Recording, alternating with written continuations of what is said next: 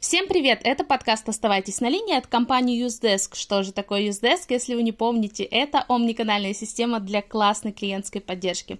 И если вы еще не автоматизировали, не оптимизировали ваш саппорт, обязательно напишите нам. С вами сегодня, как обычно, я, Катерина Виноходова, кофаундер UseDesk и директор по развитию. Слушайте нас на всех подкастерских платформах и еще напоминаем, что вы можете стать гостем нашего выпуска. Если вам есть чем поделиться с миром саппорта и клиентской клиентского сервиса, пишите нам на почту подкаст собакаюздес.ру, и мы обязательно с вами свяжемся. Ждем всех неравнодушных. Сегодня мы поговорим об исследованиях клиентов, которые проводят компании. Что делать с этими данными, как их доставать и как это отражается на бизнесе и клиентском сервисе, зачем все это нужно. Для нашего обсуждения мы пригласили сегодня Александра Берхоланцева, коммерческого директора Финтабло. Саша, привет. Всем привет. Саша, давай начнем с представления тебя. Пожалуйста, расскажи о себе, как давно ты в IT, что такое Финтабло, для кого вы полезны, чем вы занимаетесь и какая твоя зона ответственности в компании. Угу. А, в IT я уже 5-6 лет, а, конкретно в компании Финтабло полтора года. А, начал там с позиции руководителя отдела заботы, и вот потихонечку получилось чуть больше и больше выполнять э, дел внутри. А мы компания Финтабло, мы позволяем настроить финансовый учет на предприятиях, закрываем все три контура финансового учета и в целом под ключ можем там э, любой сложности финансовый учет для любого предприятия настроить. Сейчас моя зона ответственности – это отдел заботы, по сути, аккаунтинг-поддержка, отдел продаж и отдел маркетинга. Слушай, очень интересно про отдел заботы. А, раз э, ты сразу его упомянул, э, хочется понять, чем отдел заботы у вас отличается от поддержки. А, я знаю, что многие компании так называют обычно отдел поддержки, и кажется, что в многих случаях это такой ну, маркетинг, так скажем, такой пиар, ну, отдел заботы, назвали так как-то красиво. Вот как у вас работает? Вы что-то дополнительно вкладываете в именно в эту заботу? Что под этим подразумевается? Как это работает? Ну, помимо основных каких-то красивых слов, клиентоцентричности и так далее, это отражается на конкретных действиях, а, на тех метриках, за которыми мы следим, в целом те цели, которые преследуем, они больше про заботу, нежели там про поддержку в стандартном понимании этого слова. Вообще отличие поддержки от заботы, что поддержка ждет запроса от клиента. Чаще всего, когда у него техническая какая-то проблема, ее нужно решить. А, с позиции заботы мы стараемся понимать, когда у клиента что-то идет не так, и когда он приходит с запросом, на конкретном примере он приходит и говорит, что у меня там почему-то не работает интеграция с каким-то банком. А, вместо того, чтобы отправить его просто в этот банк, мы идем и сами пишем в банк, спрашиваем, с чем это может быть связано, и как бы приходим уже к человеку с решением.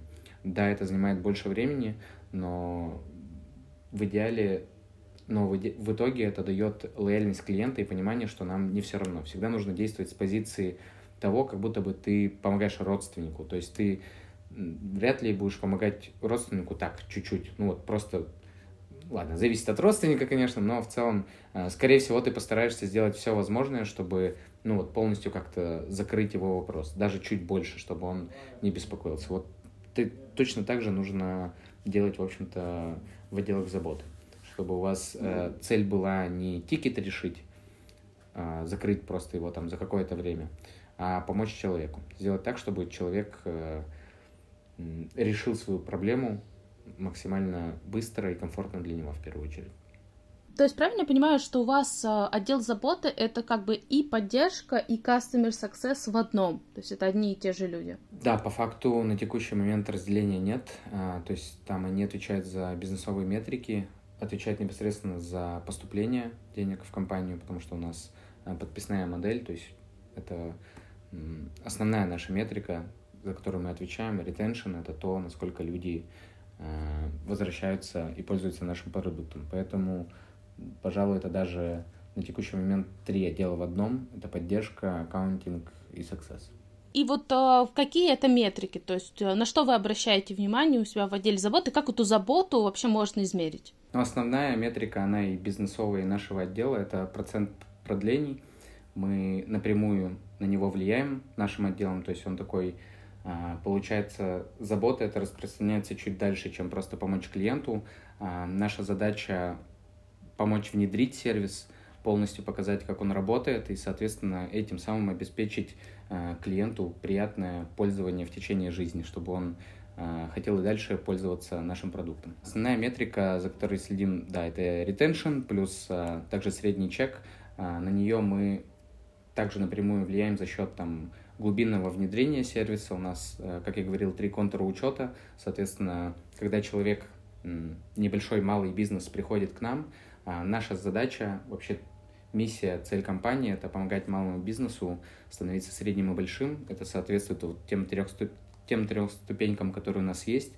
А, мы хотим, чтобы малый бизнес там начинал с ДДС, это движение денег, самый простой отчет, а, пока им больше не нужно пользоваться им после этого там по мере роста мы помогаем им подключать уже более сложные, но полезные контуры учета.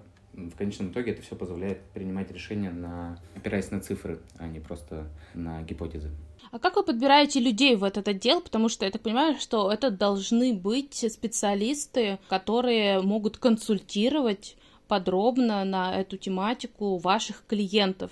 То есть это, грубо говоря, мы не можем нанять кого-то без э, определенного опыта, потому что нужно там глубокое понимание процессов и того, как их можно улучшить в компании по финучету. Где вы берете людей? Обязательно финансовое образование, либо опыт работы где-то в финансах, финменеджер или там бухгалтер, то есть э, все, что связано так или иначе с ведением отчетности и финансов на предприятии. Продукт э, действительно сложный, это большой объем информации, то есть новому человеку с нуля э, слишком много времени придется потратить просто на то, чтобы вникнуть в сам финансовый учет, без относительно даже пользования продуктом. Поэтому это один из основных критериев. А дальше у нас идет коммуникабельность, мы общаемся много, мы общаемся голосом, видео, текстом. То есть тут нужно, нужно быть готовым закрывать э, вот эти потребности пользователей, потому что не всегда можно текстом решить ту или иную задачу, и гораздо продуктивнее будет это сделать в видеоформате. А вы сталкивались с какой-то проблемой в поиске людей? Ведь э, вот ты говоришь, там, условно, бухгалтер. Всегда такой образ возникает условно, человека, который сам в себе, работает с цифрами, и здесь уже ни до какой ни, ни коммуникабельности. Вот как вы выбираете? Вы э, дообучаете именно по финансовой стороне людей или по коммуникационной? И насколько хорошо это получается? Основное, на что мы смотрим, это софт-скиллы, потому что доучить где-то по финансам, по пользованию продукта, это несложно. То есть э, любой skill, он так или иначе развивается там месяц, два, три, ну, в, в спокойном режиме. Ну, я не имею в виду какие-то совсем сложные, но а, средние, скажем так. А вот э, soft skill, как человек общается, как он реагирует на проблему, а, это уже гораздо сложнее и требует гораздо больше усилий. Это практически невозможно там в какие-то сжатые сроки привить человеку, если вообще возможно. А, поэтому, да, мы смотрим на то, как человек выполняет тестовое задание, оно там составлено с учетом того, чтобы какую-то конкретную ситуацию или кейс разрешить э, в пользу клиента. А, ну и плюс при общении очень много времени уделяем вот э, именно проработке таких вопросов, э, как он относится вообще к людям в целом. У нас, э, за что очень люблю компанию, очень, во-первых, сам продукт нацелен на помощь людям. То есть наша миссия — это помогать окружающим. Но и внутри, внутри команд мы взращиваем вот эту идею, что клиентоцентричность, она распространяется не только вовне, но и вовнутрь. То есть любой человек, которому ты так или иначе соприкасаешься и помогаешь, это он твой клиент.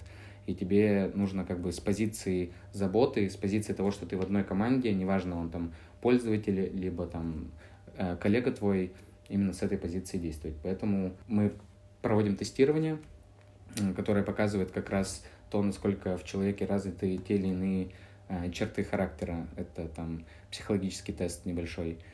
Вот. И дальше уже из, из этих трех параметров, тестовая, тест и непосредственно общение, мы принимаем решение по кандидату.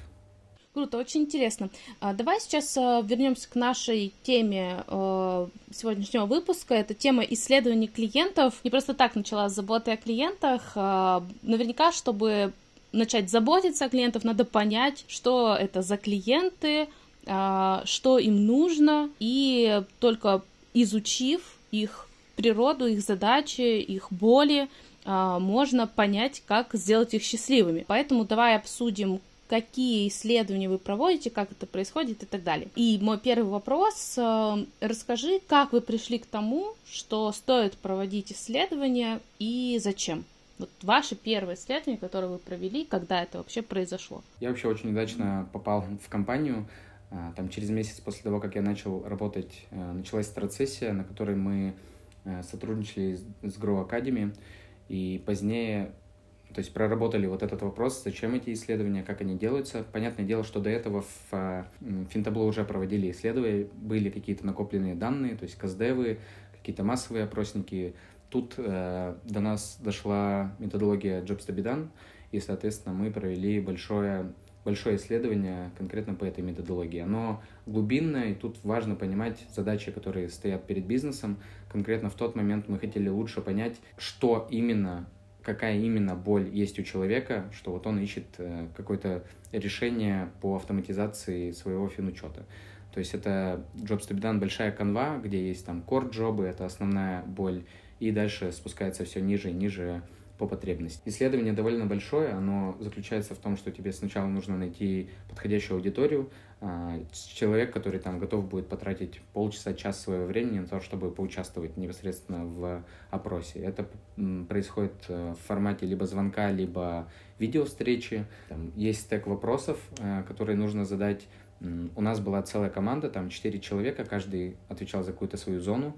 А, один там искал респондентов, как-то с ними договаривался, второй непосредственно проводил опрос. А, был человек, который полностью прослушивал а, всю запись, составлял стенограмму, чтобы потом как-то можно было анализировать эти данные, ну, непосредственно аналитик, который какие-то выводы делал. Очень много инсайтов поймали. Один из таких самых крутых, э, что мы подходим подавляющему большинству, там, 95% э, всех бизнесов так или иначе можно организовать через нас сервис финансовый учет. А, вот это прямо порадовало. В целом, на текущий момент мы проводим стандартные маркетинговые исследования. Это там исследования рынка, исследования нашей аудитории, как каздевы, то есть берем просто интервью у наших людей, чтобы получить информацию о том, на каком языке они говорят, а, потому что конкретно в маркетинге очень важно там использовать те же слова, на которых разговаривает твоя целевая аудитория. С этой целью вот тоже проводятся каздевы.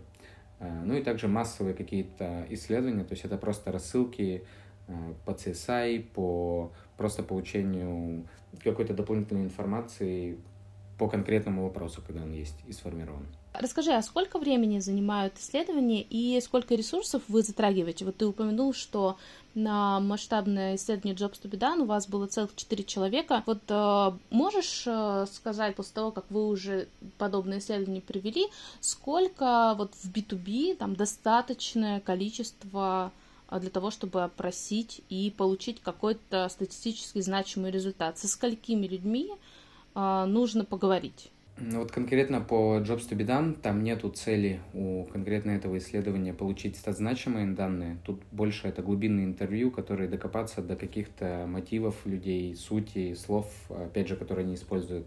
А у нас на все про все ушло месяц, с учетом того, что с нами работал, опять же, Grow Academy, то есть там а, целая команда нас сопровождала. Но месяц это полный цикл от того, как нам там рассказали, мы все подготовили, провели, проанализировали, получили результат – и как-то уже его использовали.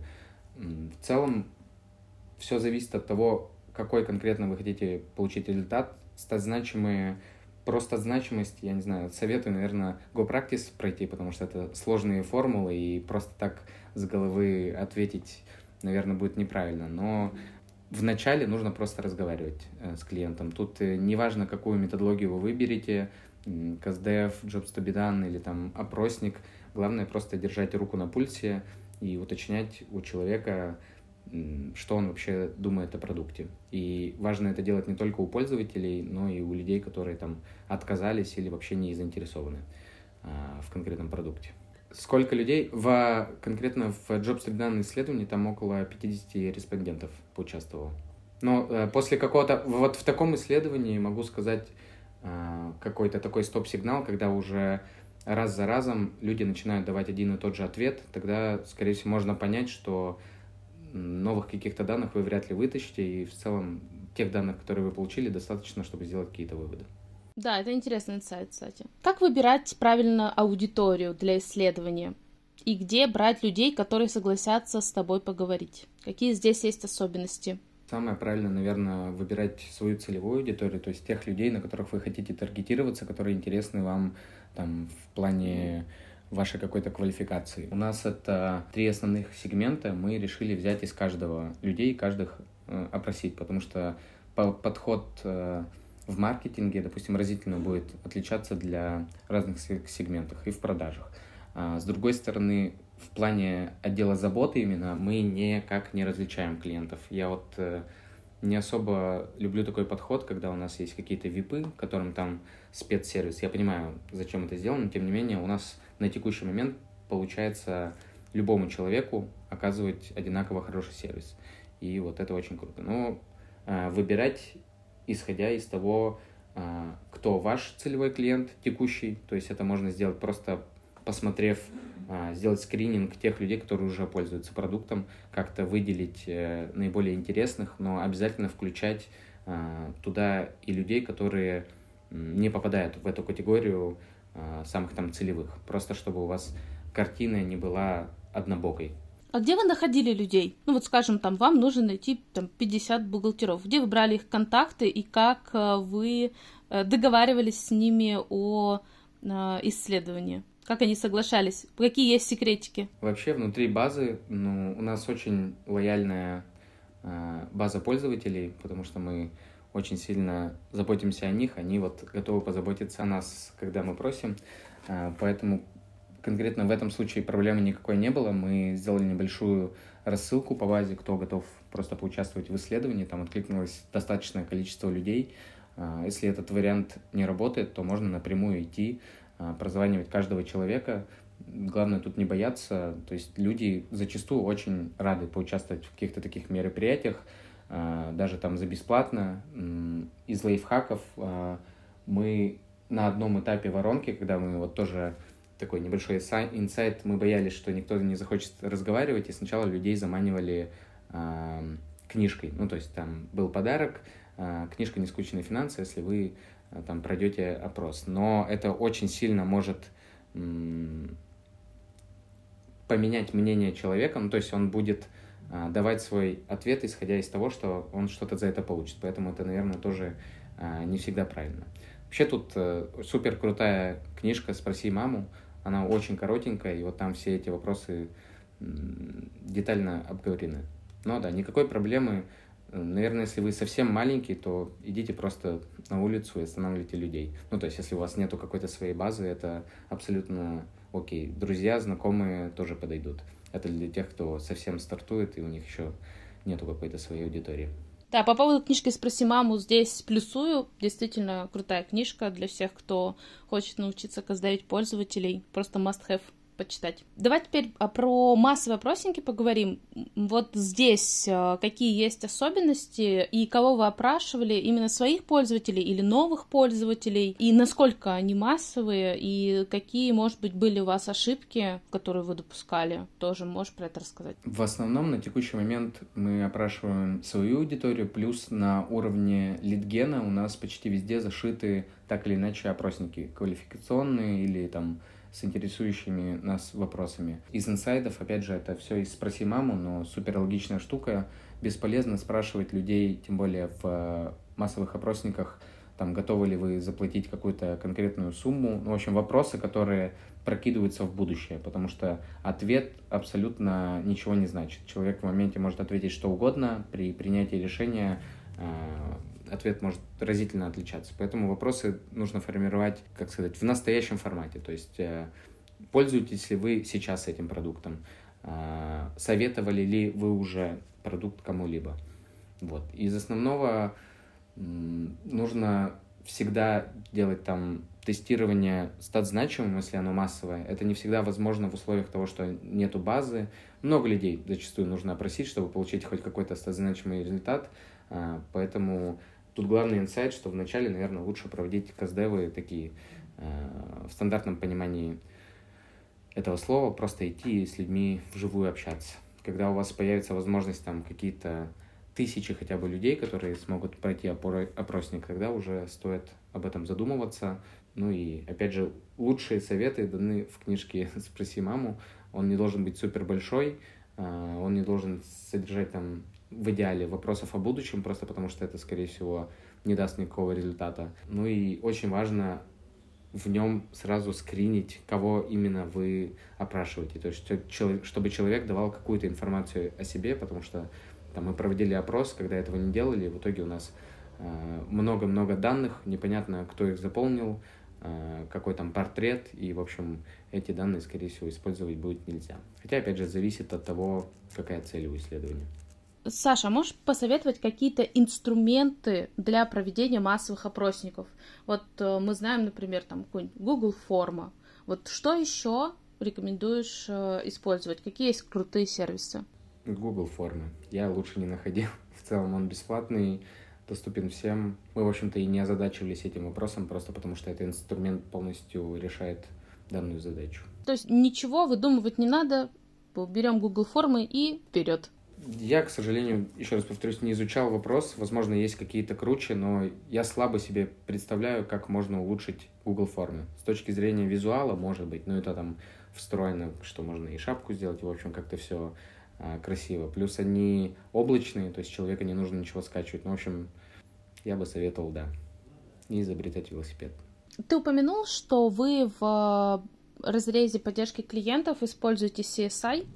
А, можешь про это рассказать подробнее? Есть ли у вас какое-то таргетное значение CSI? Какое оно сейчас? Менялось ли оно со временем? И а, как вы этот опрос проводите? Опрос CSI мы проводим периодически, там, раз в месяц рассылкой а, по всей базе. Помимо этого мы собираем CSAT. Его он автоматически собирается после каждого запроса клиента, то есть тут э, каждодневно получаем какие-то данные. Таргет у нас по CSAT конкретно это 4,9 из 5. И по CSI такое же значение. Ну, мы несколько месяцев удерживали это значение. А, оно иногда скачет в связи с тем, что когда приходят новые люди, то ну, сразу заметно немножко падение этого показателя ввиду их неопытности. Но в целом, да, целевое значение это 4,9. А, плюс сейчас начали собирать информацию по NPS скору.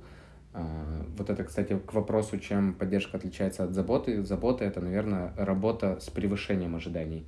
Не просто там закрыть задачу клиента, а сделать так, чтобы у него случился вау-эффект, и он кому-то там еще посоветовал. Вот э, за это как раз отвечает показатель NPS. Мы его также периодически собираем, там раз в месяц, также рассылкой. Угу.